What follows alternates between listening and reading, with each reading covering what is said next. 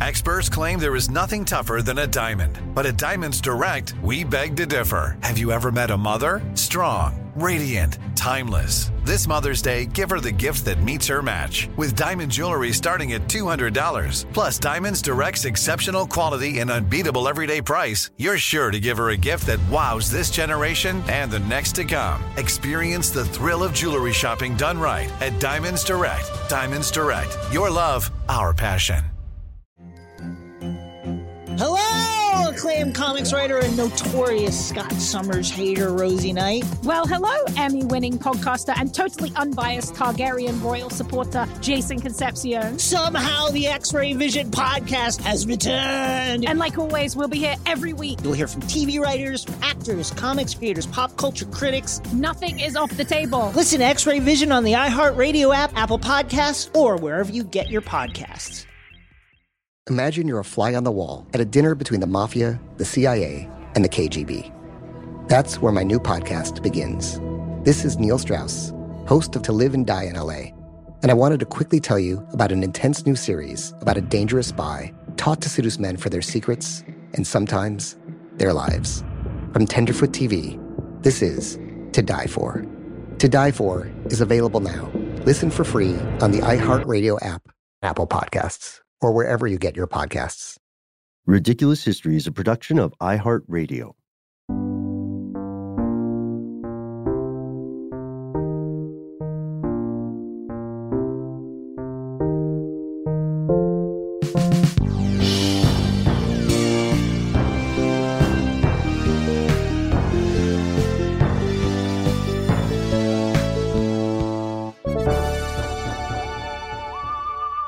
Welcome to the show, Ridiculous Historians. Thank you, as always, so much for tuning in. I am Ben. I am joined uh, with our super producer, Casey Pegram, our guest producers, Andrew Howard and Max Williams. I'm pointing at them, but they're not in the room. I'm just, I'm, I'm, I'm trying to be a visual thinker. Uh, you know, you guys you guys know me by now. If you don't know me by well, whatever. Uh, my ride or die, Noel, as I said previously, is off on some adventures. So I have been immensely fortunate to gather some guest hosts. Uh, you previously heard my pal uh, Matt Frederick on a weird history of pointy shoes that was ruined by the Quizster. Spoiler alert. Uh, but today we're trying something is, is something different. This is a fantastic journey. I think it's an important one to know about that doesn't get as much attention in the modern day as it should. It is a topic that I was not going to explore on my own. I reached out for some help from some of the experts and fellow ridiculous historians. I am proud to announce you know her, you love her. Today, we are joined by the one and only Eves Jeffcoat. Eves, the crowd goes wild. wow, what an introduction. Uh, I love that. Yes, I am here. And I'm honestly very happy to be here because this topic is something I've honestly been dying to talk about rather than just like being in my own little silo with it because it's something that I like have a personal connection to that I knew nothing about before I realized that I had a, a small personal connection to um, which we'll get into in a second, I imagine. Yeah, you know, Eves, we're always looking for excuses to work on stuff together. You are a well known podcaster, you're an executive producer now. You also write frequently for The Bitter Southerner, which is a fantastic literary magazine down here in the Southeast. And when we were talking off air, we were saying, well, you know, we're hanging out what kind of story do we want to explore together? Uh, peek behind the curtain, folks. Eves always has the best topics. So, so usually, you, it's true. Usually, when we're talking about collaborating on something, I um, and Eves, I hope you don't think I'm lazy for doing this. I just defer to you, and I'm like, I well, what should we? what, what what are what's on your mind? And you came with this idea, which again, as we had said, it's something that I and, and probably many other people maybe know a little bit about, like the first paragraph of Wikipedia level or the yeah. headline level. But what what is our story today and and what what inspired you to look into it? Well, first off, I don't want, I want to say that that is not lazy of you because I mean, I think we're most well attuned to talking about the things we actually care about. So I feel like it's better for everybody for me to come with something that I'm actually interested in. So going to take that, I'm going to roll it back, roll that self deprecation back for you. I'm going to say that it's not lazy. Um, but we're going to be talking about turpentine today. And my connection to it, okay, I feel like I worked it up a bit by saying I have a personal connection. It's not that deep. It's just that my mom told me one day that my grandmother, who's now passed, but she used to give my mom turpentine, like to ingest it. And I was asking my mother a little bit more about it. And she said, Oh, well, I think it was, you know, she would give it to me when I felt sick or down or or ill in some way. And I really don't know much I don't know much more about how and why my grandmother gave my mom turpentine, but I was like, "Hmm, turpentine?" I mean, I think we all have those those family stories where we hear about the folk remedies and the specific to family remedies and we know that herbal medicine was big for a lot of people today still but specifically within Black families, herbal medicine is something that's pretty important because it's like what we had access to and the things, and because of government distrust and so many other things mm-hmm. um, in that vein. But that's where I got into it. So I was like, there has to be more to this story because there's always more to the story. And I was just curious. And to be quite frank, I was kind of ashamed that I didn't know more about the history of turpentine in the South because I'm from the South. I was born in South Carolina, raised in Georgia, so I'm a very Southern girl. And I was like, I should know more about this history. But who, I, I'm being hard on myself, of course, because there's so much that we don't know in this world. And whenever we get an opportunity to learn more about it, then then we do. We do that. That is inspirational, Eves. And I would agree. I think you are being a little hard on yourself because I can tell you this. I like many people in the audience today, after our initial conversation I thought, yeah, I remember this. And then I, I, was excited about our story today. And then it occurred to me, I was like, what is turpentine? you know, like I yeah. like I've heard of it and I remember it being referenced in things and I mm-hmm. know it has a number of different industrial uses, but you're absolutely right. I love the point you're bringing up to um, a lot of people don't acknowledge that in historically oppressed and disenfranchised communities, there's a synthesis or a, almost a syncretism of known, established natural remedies for things meeting mm-hmm. with institutional racism like the um, mm-hmm. the systemic discrimination against black populations that occurs in the medical community today even so it's funny because I didn't know that your personal experience was a folk remedy. It's not it's not an uncommon one back in the day. And I just so you don't feel alone in the grandmothers and folk remedies things. I'll confess to you, my grandmother, one of my grandmothers, I, I uh, my family hails from Appalachia, so okay. I'm, I'm Southern by root as well. Cool. One of my grandmothers, who was a teetotaler, kept whiskey around in the house as a medicinal thing. and one, uh, more than once, I had an earache and she put mm-hmm. whiskey in my ear. Wow. how do you think that how do you think that affected you? Do you think that there are any side effects you can point to later in life now? well, I'm probably going to our uh, number one bar and chicken wing spot, the local, after this. I'll probably drink whiskey, but I'll I'll try it with my mouth this time. That's funny. Um, no, but also to be clear, I'm not denigrating folk remedies at all. Like, right? Of yeah. course, there's a lot of breadth of folk remedies, and some of them work for some things, some mm-hmm. of them mm-hmm. don't work for others. Some of them are probably things you shouldn't do. Period but there is validity to a lot of them, and legitimacy. And I am a big proponent of making sure that we honor that kind of secondary knowledge that we have, you know, and also remember to think about who studied, who was doing the studying when it comes to things that are actually verified by, you know, longitudinal studies and mainstream, you know, widely accepted science is like who was studied in those studies and and how are they being legitimized. And so I think there's just a lot of depth when it comes to things like giving your children turpentine and whiskey. And it's not to say that, that the people who were doing these things were ignorant, they weren't stupid, they weren't even misguided necessarily. It's just, you know, a matter of what worked for them and what they had access to and what they had knowledge of. So I think that's the case in turpentine. And I'm not completely clear on this in my specific family history. But I just felt, I was like, well, turpentine was huge in the South. There must be some sort of convenience element here where it was like, that's what my grandmother gave my mother because it was so prevalent. You know, people always heard about it. People heard about the one thing that came up when it to its medicinal use was it having purgative qualities, which is like that's something that, you know, you often need to do is purge when you're sick. So, yeah, it's just it was there. And so that's something that I wonder about and it kind of led me deeper into this hole of just wondering how it moved through the South and what its effect was and and how that came to be. So yeah, it has plenty of function too, like outside of medicinal remedies.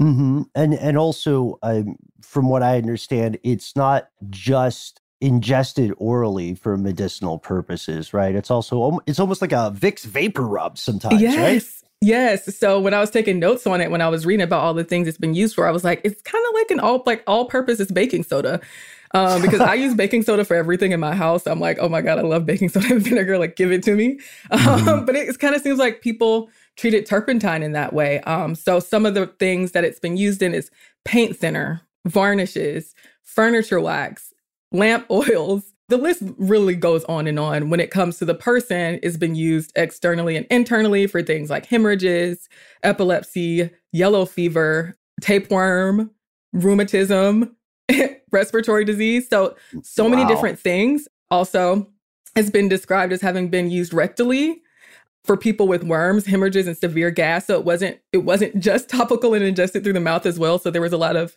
variation in how it was taken into the body.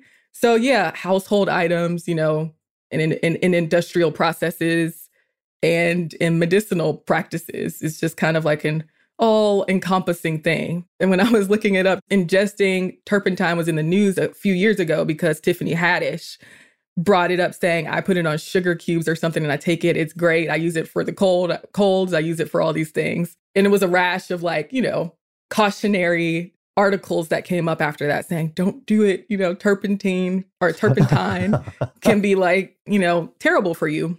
Mm-hmm. Um, especially particularly in large doses. It has side effects in smaller doses as well, though. So, yeah, it can, you know, lead to things like bleeding in the lungs, kidney damage. And I don't think death is that common, but of course, anything not in moderation, you know, can can be fatal. And that's mm-hmm. the case with turpentine. So when you and I were were looking into the history of this substance, you know, just to be clear, when for anyone wondering what is turpentine, it's a form of distilled resin, right, mm-hmm. from tree sap. Yes. Yes, it is. So there's a whole process um, that we can get into when it comes to actually describing how turpentine is extracted from trees, but it comes from pine trees.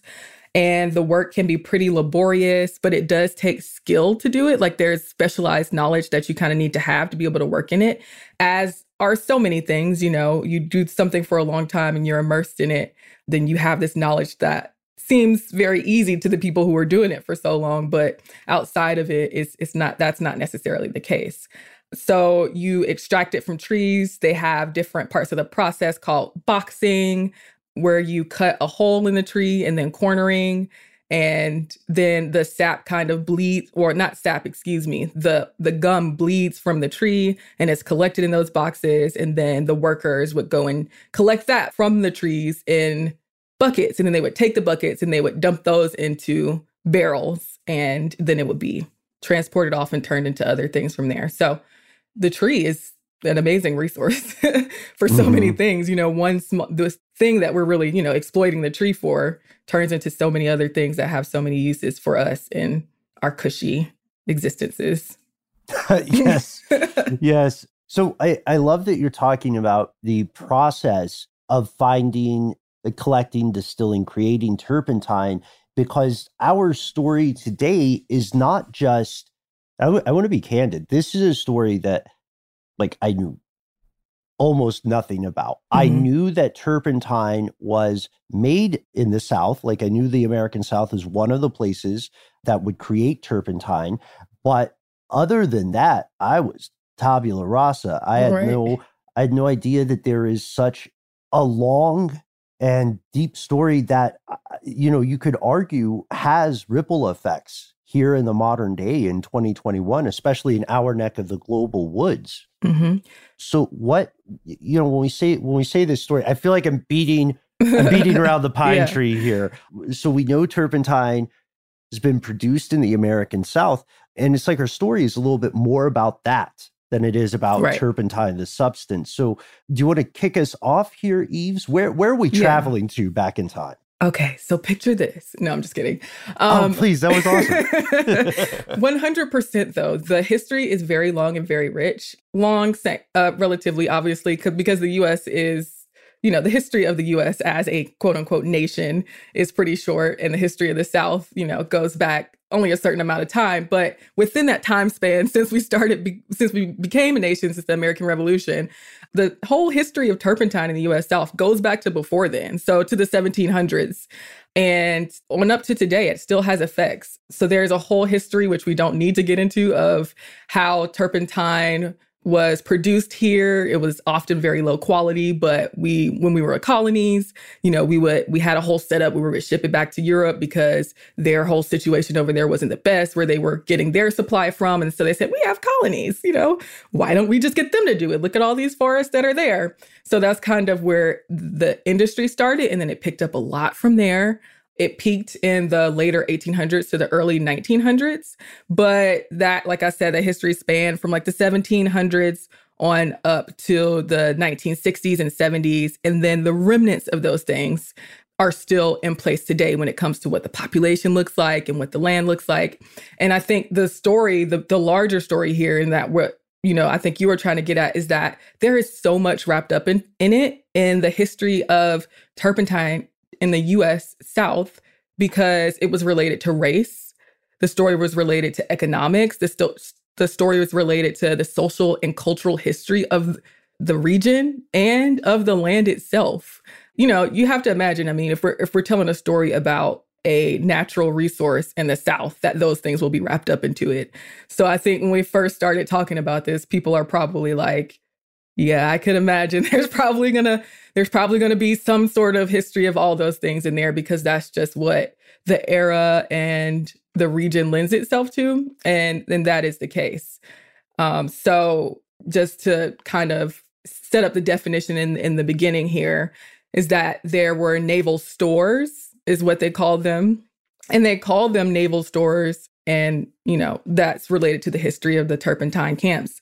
Um, but they called them naval stores because they were products that were used in shipbuilding and they came from the longleaf and slash pine trees. Those were the best trees that they could work from and really the longleaf was the the preferred tree that people would like to use for these naval stores.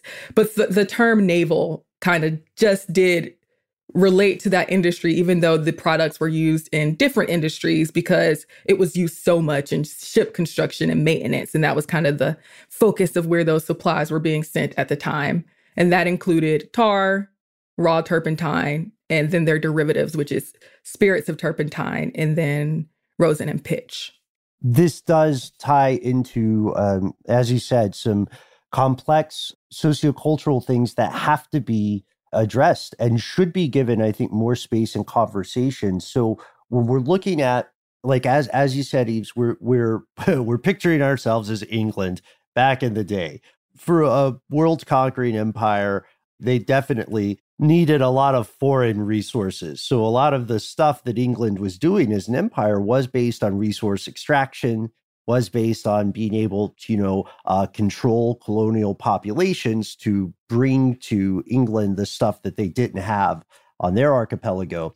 So if we imagine the time period we're describing, and we're looking at the South in particular, then we see a huge agricultural industry, and it's Mhm. often mono agricultural, right? We've got some like plantation owners who are focusing entirely on using forced labor to grow like a single crop, you Mhm. know, uh, whether that is cotton, whether that is like in the Caribbean, it might be sugarcane, stuff like that. And several of these plantation owners, from what I understand, around the time there were improvements in the distillation process in the 1830s, several of those folks started looking at, or those institutions started looking at the demand for what was known as naval stores and thinking, you know, pardon my French, holy pine trees are everywhere. yes, absolutely.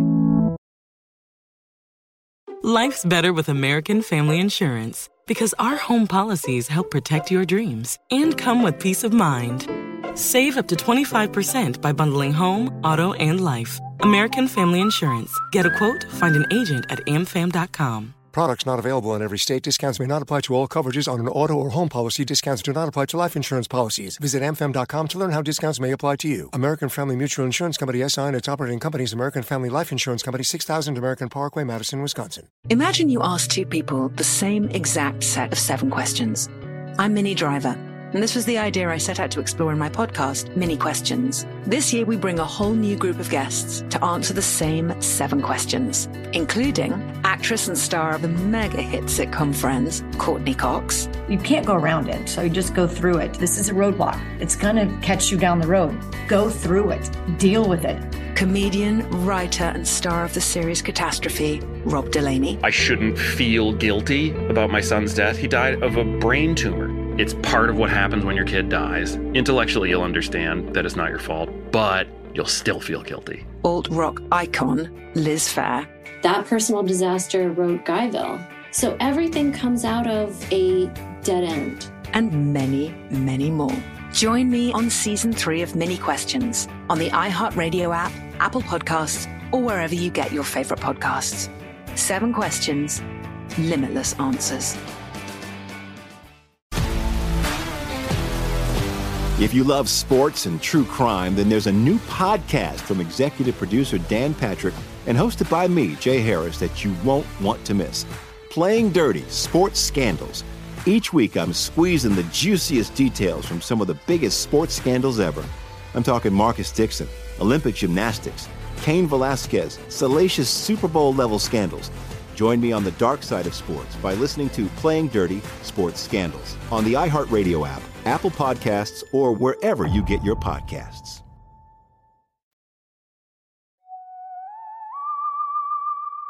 Yeah, so pine trees are everywhere. If you're not familiar with the US South, there's a bunch of pine forests in the coastal plain of what where the southern colonies are, the US South states now.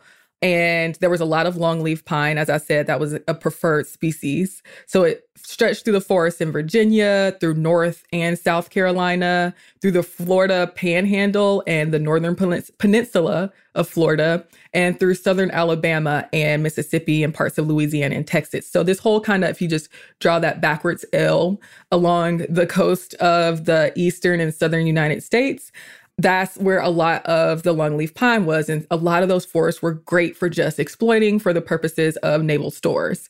And as you said, well, okay, let me let me first say this is an aside, but honestly, one thing that I liked about digging into this is that I despise pine trees.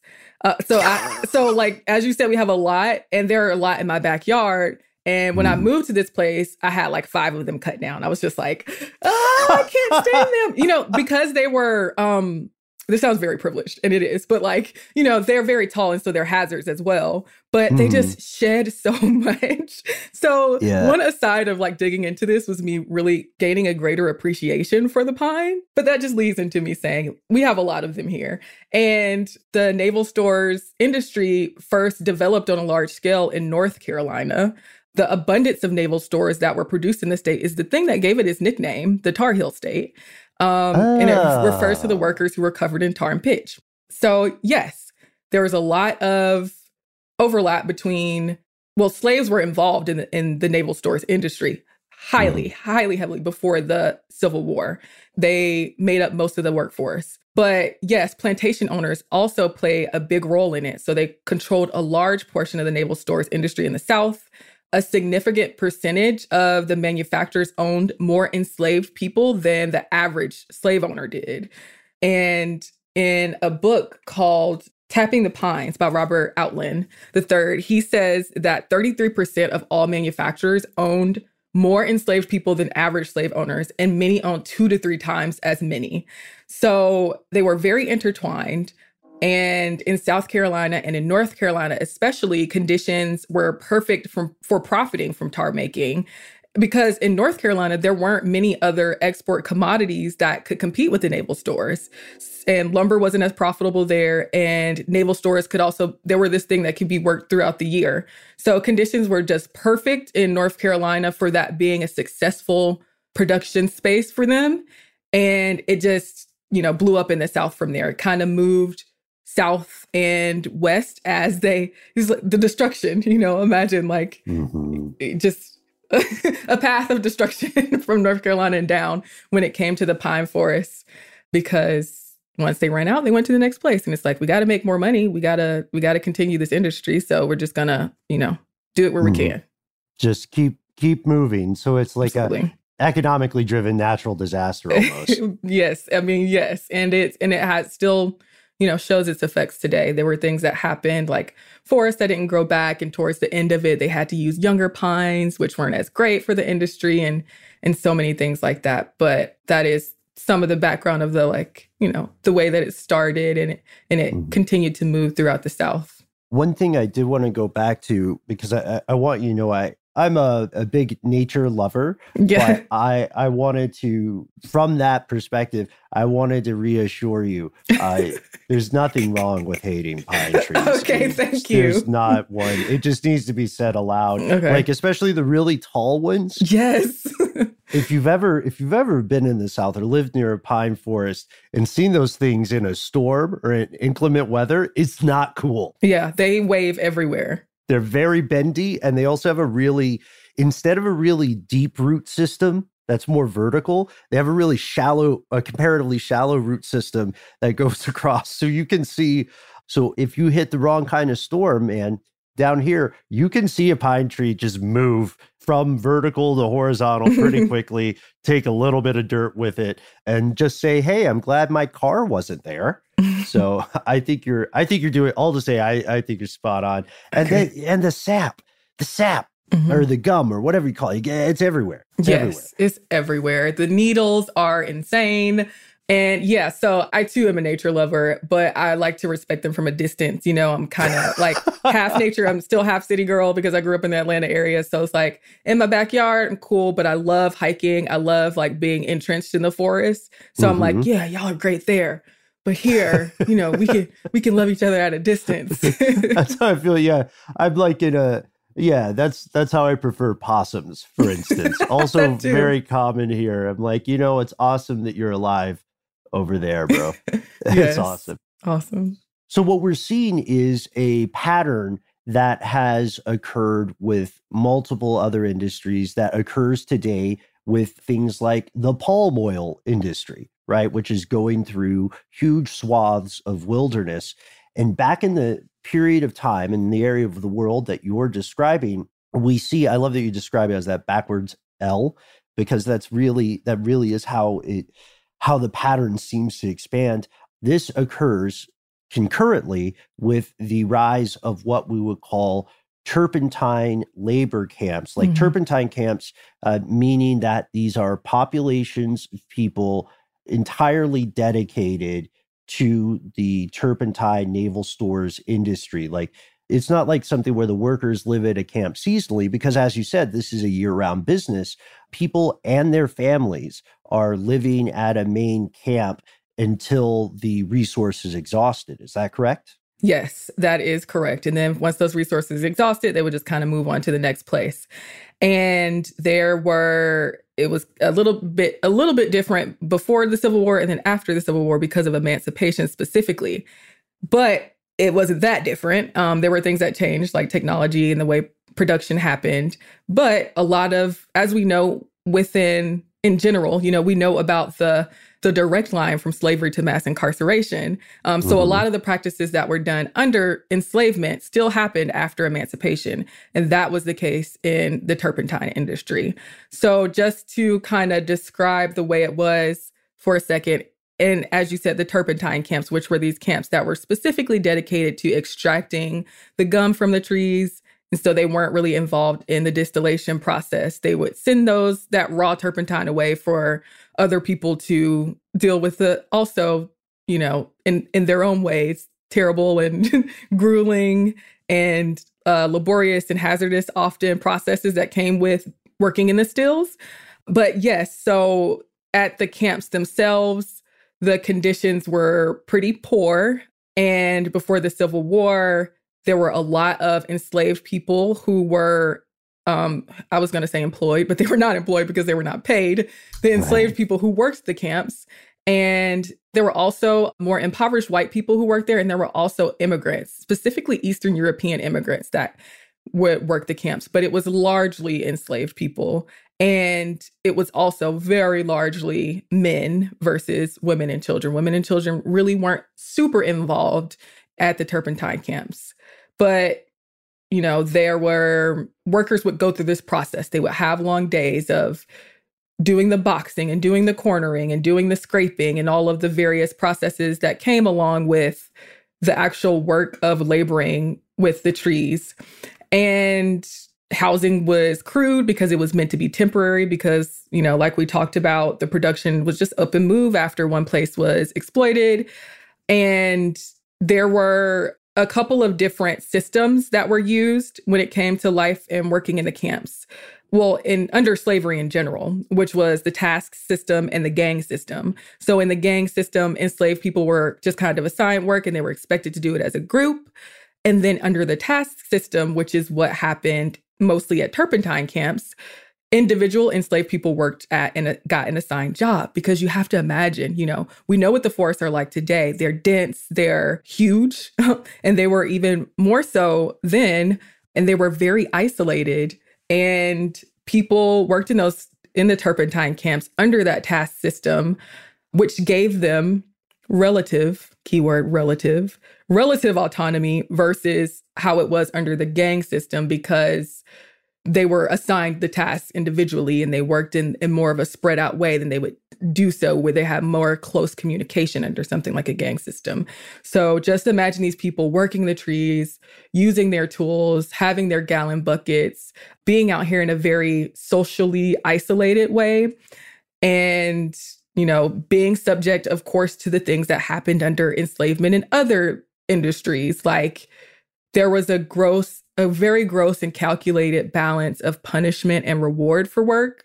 So punishments of physical pain would be the ones that made them increase their effort but did not promote carefulness and then when it came to rewards they were the things that increased care rather but reduced effort so these same sort of mental manipulative things that happened under enslavement also happened in the turpentine camps. And then the overseers were called woods riders, which is honestly a great word. it's just not like I love that word itself, but everything else that it entails and that is underneath that word is not great. Um, mm-hmm. Um, but Woods Riders sounds like, I don't know, something out of a fantasy novel, I think is why. Yeah. It's got like, big Ursula, uh, yeah. Ursula K. Le Guin vibes. Like it's like, I, I was thinking the same thing. You know what I mean? Like yeah. we're, we're, it, it would not be out of place in Song of Ice and Fire, Game exactly. of Thrones to be exactly. like, hold, the right. Woods Riders arrive at dawn. exactly. Send the Woods Riders. but yes, um But these dudes way less cool. Way yes, less cool than way less idea. cool. They were overseers. They rode through the forest on horses and they were see to it that workers were doing their jobs. So yeah, um, I could go on and on about the conditions there, but I won't. But just as an example of what they had to deal with and endure because of the labor that they were doing and the the way it was set up is that for instance there was it was hard to get clean running drinking water in the forests especially during dry spells. The stuff that was there was stagnant obviously stuff you don't want to get like dysentery and and like other things that are bad that come from um, drinking bad water. I don't even know if dysentery is one of those things. Uh, it, parasites, whatever. Um, mm-hmm. So they didn't have clean running water. So sometimes they would use straws that they brought and then drink the water that was collected in turpentine boxes, the boxes that were in the trees, which, as we know, can ingesting turpentine can lead to intestinal and abdominal issues. So it's likely that this caused some sickness in them, but was probably not fatal. But there were other hazardous conditions that came with working in the camps and later the stills because fires and explosions were common in the stills because of the type of work that it was, because of what they were dealing with. And then there was the wildlife, like just what we, you know, what we would all deal with in the forest, like the snakes and the ticks.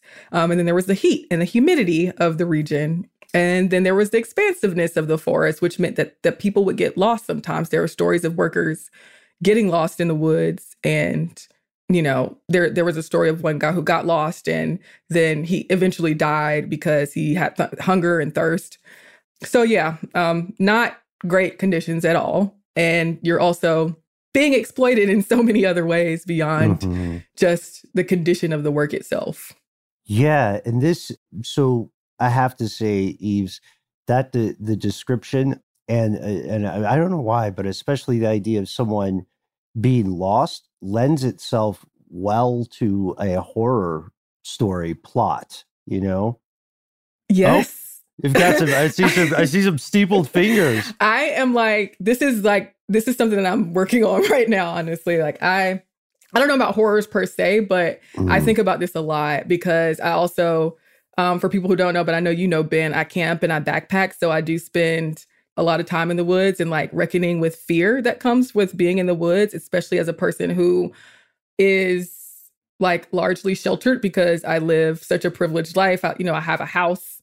Um, a lot of people don't have that. You know, I have uh, food that I have on the table. And so it's just like it, it throws you out of your element. And then you mm-hmm. realize that this is just people's day to days, still today and was in the past in so many different ways under so many different circumstances. And so yes, it's it's like a horror. It's it's a it's horror. It's terror because add the horror of the landscape to the terror of society that was right. being, you know, you were being affected at um affected by at the time. And it's just yeah, brutal and horrifying. So yes, mm. that is a good way to describe it. Yeah, it's a, it's a it's a harrowing experience. And, you know, earlier you hit on something that I always love to bring up on the show when we're talking about just like folk remedies, the idea, you, you know, it's it, it's tempting for people in 2021 or the modern era to look back at events of yesteryear and look kind of askance at them or down their noses at mm-hmm. the people involved. But the people who are alive in these times and, and centuries and millennia past were no different from us. They were just right. as intelligent and they were just as fallible. They were work like us, they were working with the information they have. So whenever I hear somebody say something like, "Oh, it's dumb that people didn't know insert fact here until blah blah blah blah blah." right. My, my, my question is what uh, is always what dumb stuff are we doing right now or what stuff are we doing that future historians will look back on as ridiculous? One of my nominees is neckties. I know this might not affect you as much as it affects me but uh, it's just why are we still doing this? Why are we hmm. insisting upon this charade? But anyway that has nothing to do with it. And I do know the history. I think it's like Serbian, okay. Bosnian soldiers. Yeah, they're like uh, what do you call the Vestigial organs, or you know, like those things that that yes. that we still have. We're like, I don't need those. Like, um, so I, I, I have to think about that a little bit longer because I feel like there are a lot of things that I balk at that I'm like, oh, this makes no sense. Like, why are we doing this this way? But I would definitely have to think about that. I know one thing. I don't think this is that related, but I always think about batteries. I just feel like we're never moving fast enough with batteries. right. And people are in the future going to be like, why are you why are you still plugging things in with cords?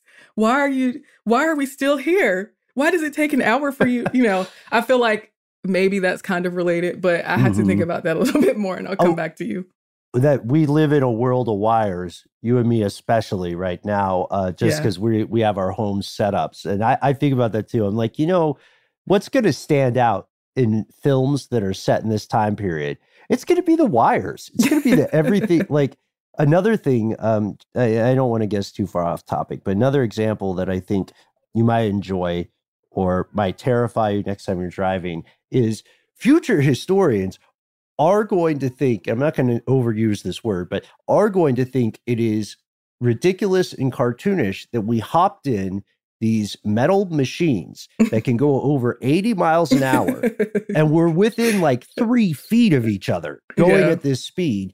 And it's all supposed to be fine because there's this honor system of painted lines on the road.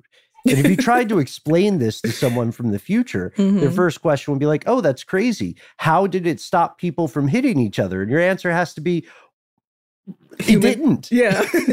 Human error still existed. Yeah. I I 100% feel you on that and also not to go too much on a tangent, but Yeah. it's something that I think about a lot because I think about how okay, this is this is very deep into my my personal thought world. I'm here for it. Okay, but how how much we feel say I feel like as human beings, as human humanity, like sometimes in society, we can a lot of times say that we don't trust people.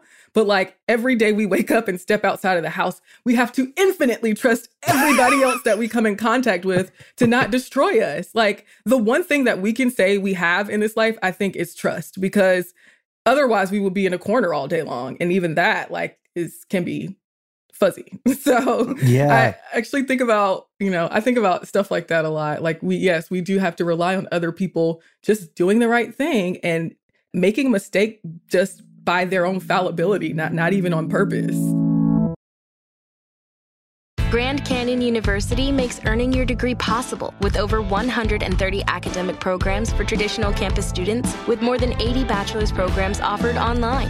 GCU provides you with the personal support you need, from complimentary unofficial transcript evaluations within 24 business hours to scholarships, academic support, and your GCU graduation team, led by your own university counselor. Find your purpose at GCU. Private, Christian, affordable. Visit gcu.edu. Imagine you ask two people the same exact set of seven questions.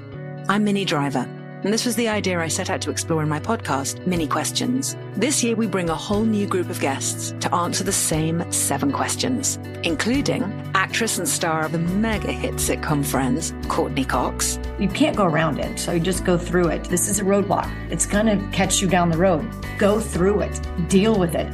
comedian, writer, and star of the series Catastrophe, Rob Delaney. I shouldn't feel guilty about my son's death. He died of a brain tumor. It's part of what happens when your kid dies. Intellectually, you'll understand that it's not your fault, but you'll still feel guilty. alt rock icon, Liz Phair, That personal disaster wrote Guyville.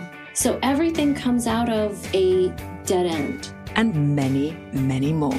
Join me on season three of Minnie Questions on the iHeartRadio app, Apple Podcasts, or wherever you get your favorite podcasts. Seven questions, limitless answers.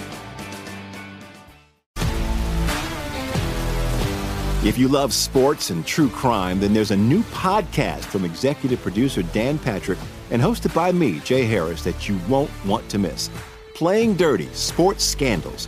Each week, I'm squeezing the juiciest details from some of the biggest sports scandals ever. I'm talking Marcus Dixon, Olympic gymnastics, Cain Velasquez, salacious Super Bowl level scandals. Join me on the dark side of sports by listening to Playing Dirty Sports Scandals on the iHeartRadio app, Apple Podcasts, or wherever you get your podcasts.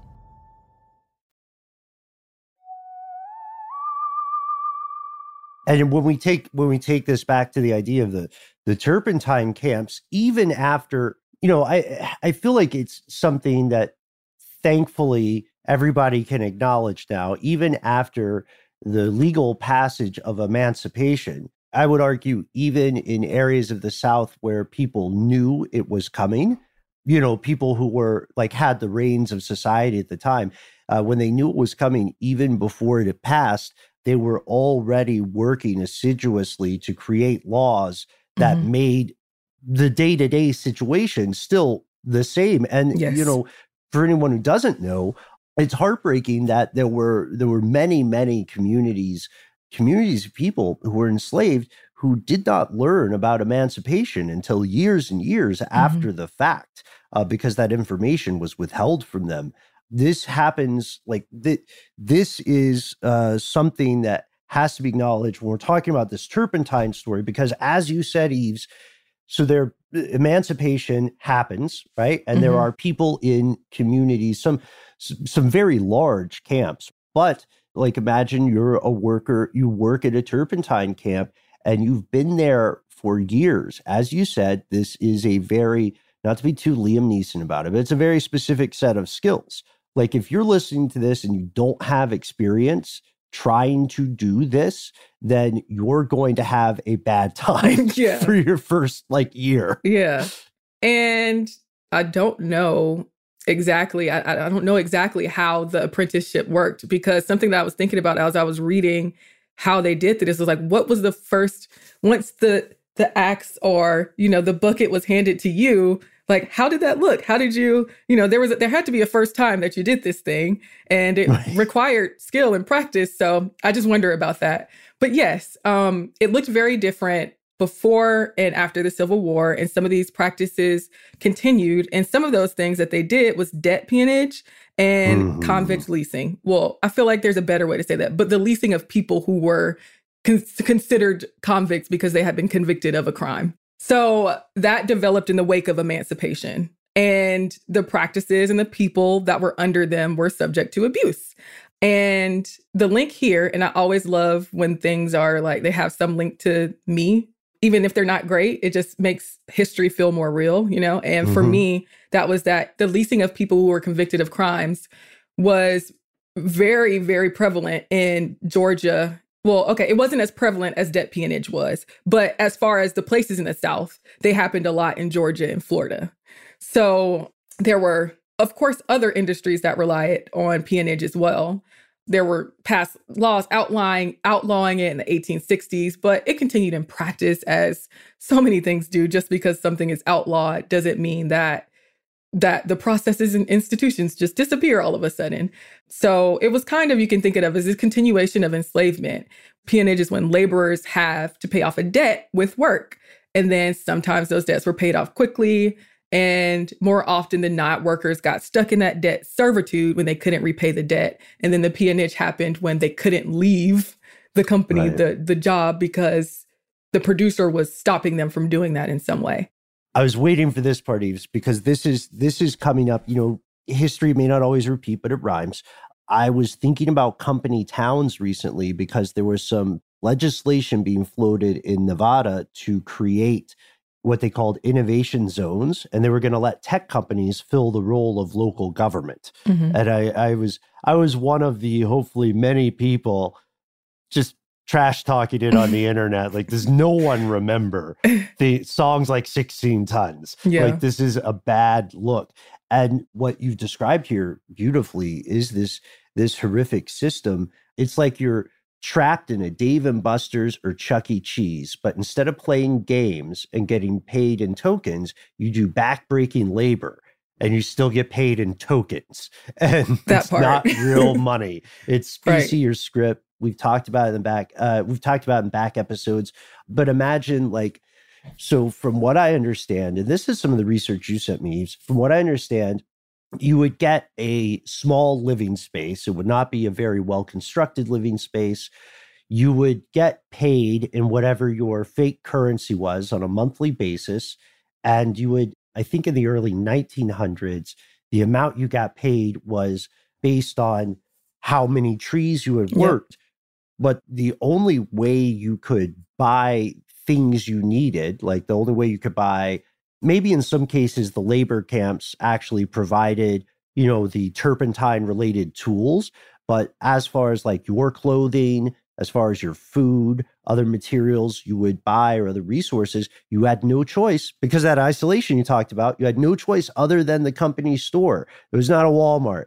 It wasn't like you couldn't take a bus somewhere. Um, and those company stores specifically had prices structured to encourage debt peonage uh, so that it was to in the mind of those what you call them producers the system is broken if people are able to get out of it which yes. is insidious it is honestly absurd you know it's like it's like the bucket with the hole in the bottom it's like yeah it's just it makes no sense but it makes sense to them because the producers are the ones who profit and that's all they're, they're concerned about and they don't care who gets exploited in the process and you know from from the smallest exploitation to you know fatality mm-hmm. um and so the debt would actually you explained that perfectly by the way ben and the debt would start as soon as people were hired through things like advanced wages so like I said earlier, some of those people were immigrants who were coming from places like New York. And so there was a whole exploit- exploitative system there too, in the way that they recruited these people and the, they set them up to go to the South. And they were like, these people coming from a strange a stranger's land, you know, coming to the United States. And they're like, I get this opportunity, you know, just put yourself in their place. And so, you know, they would be like, okay, you know, I'm going to go do this work and it would be a total reversal when you got there and realized how situation the situation actually was. So they would get these advanced wages. Mind you, these people, these immigrants who were coming would have to pay things like the transportation would have to be paid for. Like so, the the indebtedness started even there. Um, but for people who weren't immigrants who are already in the area and didn't necessarily have to go through that route, they would be set up with advanced wages as well. So they would use to get food from the commissary. So it would start off like that and it would continue like that. So they would continue to use debt to keep these workers underneath their thumbs. So in the book I was talking about earlier, they kind of explain it as this line between freedom and, and unfreedom, you know, between freedom and enslavement. Because of the way it was set up, it was like, yeah, you're in debt and maybe you're you're just constantly in debt. There were often times that the workers would owe the producers hundreds of dollars and so they would continue on their work in that debt. So it was just a rolling cycle. So the workers would get these tokens you would talk about to purchase supplies, and then the account was debited. And then at the end of the month, the wages were applied to the account. So, okay, you get the wages, and then maybe the wages were more than the debit. So maybe you got that difference, but you would get it in commissary scrip, you know, the fake right. money. But if it was even, you know, if there was no credit on your part, you would have to borrow again to pay for the next month's expenses. So they owed their employers, you know, can be hundreds of dollars. And then what, what happened was, and this is where the peonage comes in, when they would try to leave, that's when the worker could be like, okay, maybe I'll let you leave, but your new employment has to pay me and they'll be fine. And then the other option was that they were like, uh, you need to stay. And if you leave, I'm going to bring you back and then not do it, not follow up on that and then they could follow up on that. It's like the third thing that would happen is that they would be like, You're not leaving, and I'm going to physically keep you from leaving. And if you do leave, I'm going to forcibly bring you back, just like, you know, back in the days of enslavement, where they would send people off to bring enslaved people back. So it was, it was, it's just gross. Like, it's gross. Mm-hmm. Like, there's not really another way to describe it. Yeah, it's just really disgusting. Agree. And we see, you know, again, we see that pattern where, you know, there are protective laws written at a federal, a state level, mm-hmm. uh, in different places, but these laws, as well intentioned as they may sound on paper, they don't seem to have a lot of heft or teeth when it comes to these historically disadvantaged communities, these rural areas where uh, corruption is it's a stereotype, but it's it's a true stereotype. Unfortunately, corruption is endemic. Like mm-hmm. it is, it would be weird for the local law enforcement not to just follow the lead of the richest guy in town. Yeah. Right. yeah. Because they they work together as fingers on a hand. They're exactly. part of this system that uh, the Voltron's up, and then if someone from outside, like if someone from DC says, uh, you know, I like, hey, we wrote a law about this then mm-hmm. they'll just say oh yeah no totally that's absolutely what we're doing and then yeah. they'll just wait until that contingent is gone and they'll be back to their same unclean business one thing that you set up perfectly Eves, at the top of this episode is you know you said we see the effects of this in the modern day could we maybe talk a little bit about how these naval stores and turpentine camps declined uh, and and like why why you you probably won't know a bunch of people working at one today for sure. Okay. So I guess I kind of start at the place where you mentioned the laws that were happening. So there were, like you said, laws that were like, okay, I'm tr- going to try to keep you from doing this. As we move into the late 1800s and the early 1900s, there was more movement when it came to people challenging debt peonage, challenging the fact that this was forced labor, that that was the thing that was keeping the naval stores industry alive. And there were people who were speaking up about it and the treatment of people in these camps and the brutality that was happening because we didn't even get much into that. But it's like, you know, you know, just imagine there were terrible things that happened when it came to the types of torture and brutality. So all of these things were kind of boiling up, like the consciousness was happening there where it was okay, this is um, this is wrong, and we should probably try to do something to stop it. And so that that had a hand in the decline of the industry. A lot of the producers were investigated for violating the 13th Amendment. Forced labor was challenged, like I said, and so was the leasing of people who were convicted of crimes. And at the same time, the forests were being exploited and depleted. And that was the case. But there were also some people who were like, yeah, that's fine. You know, it's just a sign of civilization. This is what's going to happen. This is what comes along with people developing the land and progressing and things like that. But at the same time as that, there were also technological advancements in production methods. And then there was greater research, and then there was more federal assistance in the industry. So, in that earlier kind of transition, a lot of the federal stuff benefited the producers. But then there also came a point where it was like, okay, like this is declining. You're losing your labor force. You, you're losing your your forced labor. You know, a lot of mm-hmm. the black people who were in the area were like, there are all these other things that are happening that would be way better for me than working in this horrifying, low paying, exploitative debt servitude, you know, go on and on and on, go mm-hmm. on and so forth of a condition that you don't want to work and live in. Um, it's not really doing anything for you. So they found other alternatives in other industries like timber. So there was a lot mm-hmm. of competition as well for the people who could do this kind of work and were willing to do this kind of work and were forced to do, or not, I don't want to use the word forced because it wasn't forced labor, but this is the opportunities that were available to them. So the industry really struggled during the Great Depression, as many industries did. Um, and they did get some economic assistance from the government. Also, of note, related to this, but a small aside, is that you can go on the Library of Congress's website and look up some of the posters and the audio that was related to the turpentine workers in the turpentine industry. There was actually a federal theater project put on by the Works Progress Administration. They had a play that was called Turpentine by a guy named J.A. Smith and Peter Morrell or Morrell.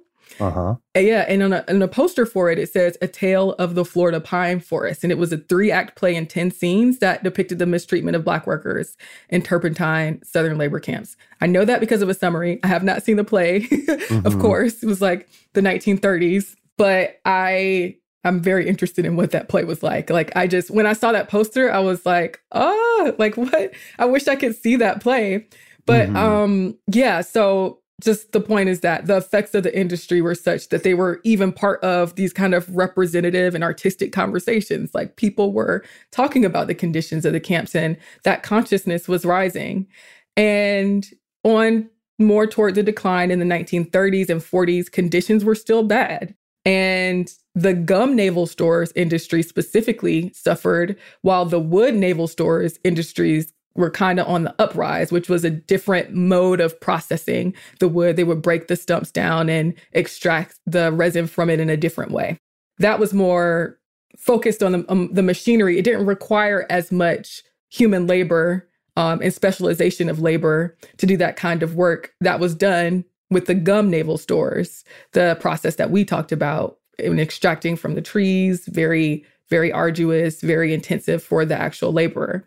So, on top of that, another hand in the decline was that the export market diminished. So, there were exports that were coming out of the South and going to Europe. That market diminished. And so, on top of all of, all of that mixed together, is what led to the decline. And so, like I said, the production peaked in the late 1800s and the early 1900s, and then continued to like 60s and 70s. But after that point, it was really, it was basically non existent. Like you could find, you know, a couple here or there, but it wasn't worth it. so there was nothing that could be done there. And so today you won't really see people who are working in gum naval stores and working the land in this kind of way. So that was very long, long explanation, but there were a well, lot we of had, things that led to it. Yeah, we had a lot to wrap up though. You you nailed it. Uh, you you nailed it in a, an amazingly concise way there because you know, we've said it before on the show, but one thing history really teaches us is that nothing exists and nothing occurs in a vacuum, right? There is always, like, like you said at the top, there's always more to the story. And history really is a palimpsest. You know, we it's a conversation. We move through it on a day to day basis. There's something interesting I I learned that I I wanted to use as a way to to close our episode today, Eves. I had been, you know, like you, I'm a big fan of hiking. Give me a long weekend and just like a, a, a place to wander through, right? And mm-hmm. I'll I'll try not to get lost. Uh, too bad. But I was in an area of Florida where I saw trees that had this very specific kind of vertical damage, as if something had gone in and just like scooped a straight line through it. Mm-hmm. And I didn't know what it was because I just figured you know, I was in a place with creepy trees. I just accepted that. Yeah. because that's I, I was not uh, super enterprise in that endeavor, and I thought, you know, maybe some maybe it was the result of a natural event, like maybe there had been a fire that the tree survived, or maybe right. there had been years ago like a lightning strike or some something of that nature, because it didn't look like an animal did it. But now, when I've been looking at these pictures of old growth forest uh, in Florida, in particular, I'm starting to think maybe I had seen, um, maybe I'd seen a tree that had been used as a turpentine tree. Is it possible that you can still find those trees today? I think it is possible because they left very, very distinct marks on it. I've seen people talk about the V shapes that they would see near the bottom of the tree that was the the marks that were left of that tree being used in the turpentine process. And yeah, so I think that you could still find those marks on the trees that are these leftover remnants of uh, a bygone time when they were used for that purpose. So that's that's a way like that's a a physical not just a physical a living artifact of history those trees in particular yeah. I, w- I was going to just say they're also also very living people you know who mm. who have a connection to it even if they didn't work in the industry specifically you know like i said it it more so faded out you know in the 60s and 70s but there were people who lived through it that are still alive and there are people who knew people who lived through it or were the family members of those who lived through it and are still alive. So if you do have the opportunity or know someone who did work in the industry, like talk to them because mm-hmm. I'm sure they have a lot of stories. We didn't get into it today, but there are, like I said, there's audio, there are personal accounts and anecdotes of people who worked in it. So, yes, there are living, tangible, physical remnants when it comes to the land, um, when it comes to industry, and when it comes to the actual people who worked in it. I love that you mention this because it's something we often forget the importance of documenting uh, experiences, right? Of, of taking the um, lived and oral knowledge of our elders. This is something that also the federal government supported during the Great Depression to send people out to collect folkways, for instance, was one mm-hmm. of the mm-hmm. specific projects, but there were many, many more. Uh, and there's much more to this story. Please, if you'd like to learn more, check out Tapping the Pines, the Naval Stores Industry in the American South by Robert B. Outland, I believe. Yes, yep. that is it. And uh, Eves, at this point, in addition to thanking you again for coming on the show and and classing us up a little bit, I've got to I've, I've got to ask. I, I know inquiring minds would would love to learn about your newest projects because it's been a it's been so long since you were you were last with us on air. What's what's the scoop? What are you working on? Yeah, so I think the last time that I was here, I was hosting this day in history class, and I was also hosting Unpopular, which are two shows that are also about history. So you can still go back and listen to those and check out a lot of other cool events and people in history that I am interested in. I think you might find some interest in as well. But now I am an executive producer, so I'm working on a lot of cool projects. You can also today still catch me on Stuff Mom Never Told You, which I think a lot of y'all might be familiar with. I am talking about, I'm also talking about history on there, women in history specifically who had firsts in history. So you can check me out there. Also, EPing some other cool projects that you can check out, like Jill Scott Presents, J.Ill the podcast, and others that I won't name. But if you want to know anything else about me, you can check me out on Instagram or on Twitter. I'm at Eves Jeff Jeffcoat on Twitter and not apologizing on Instagram.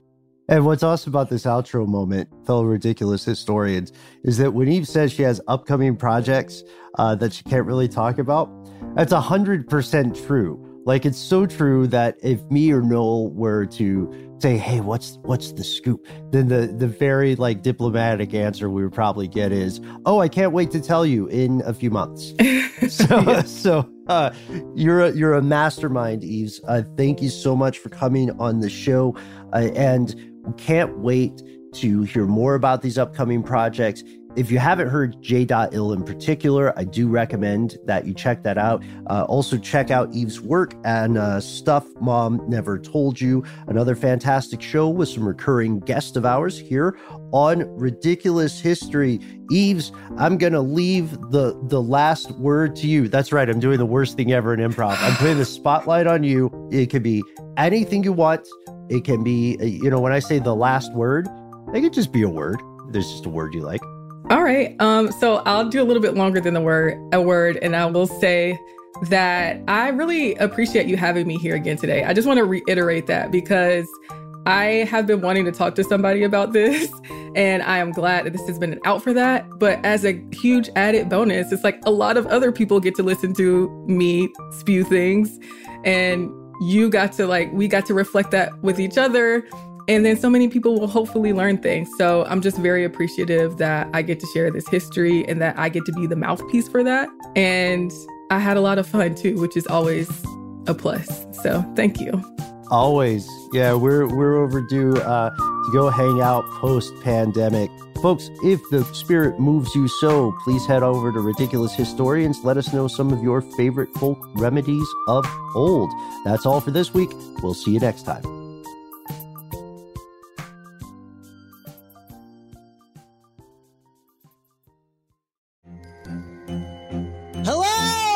Acclaimed comics writer and notorious Scott Summers hater, Rosie Knight. Well, hello, Emmy winning podcaster and totally unbiased Targaryen royal supporter, Jason Concepcion. Somehow the X Ray Vision podcast has returned. And like always, we'll be here every week. You'll hear from TV writers, actors, comics creators, pop culture critics. Nothing is off the table. Listen to X Ray Vision on the iHeartRadio app, Apple Podcasts, or wherever you get your podcasts. Imagine you're a fly on the wall at a dinner between the mafia, the CIA, and the KGB. That's where my new podcast begins. This is Neil Strauss, host of To Live and Die in LA, and I wanted to quickly tell you about an intense new series about a dangerous spy taught to seduce men for their secrets and sometimes their lives. From Tenderfoot TV, this is To Die For.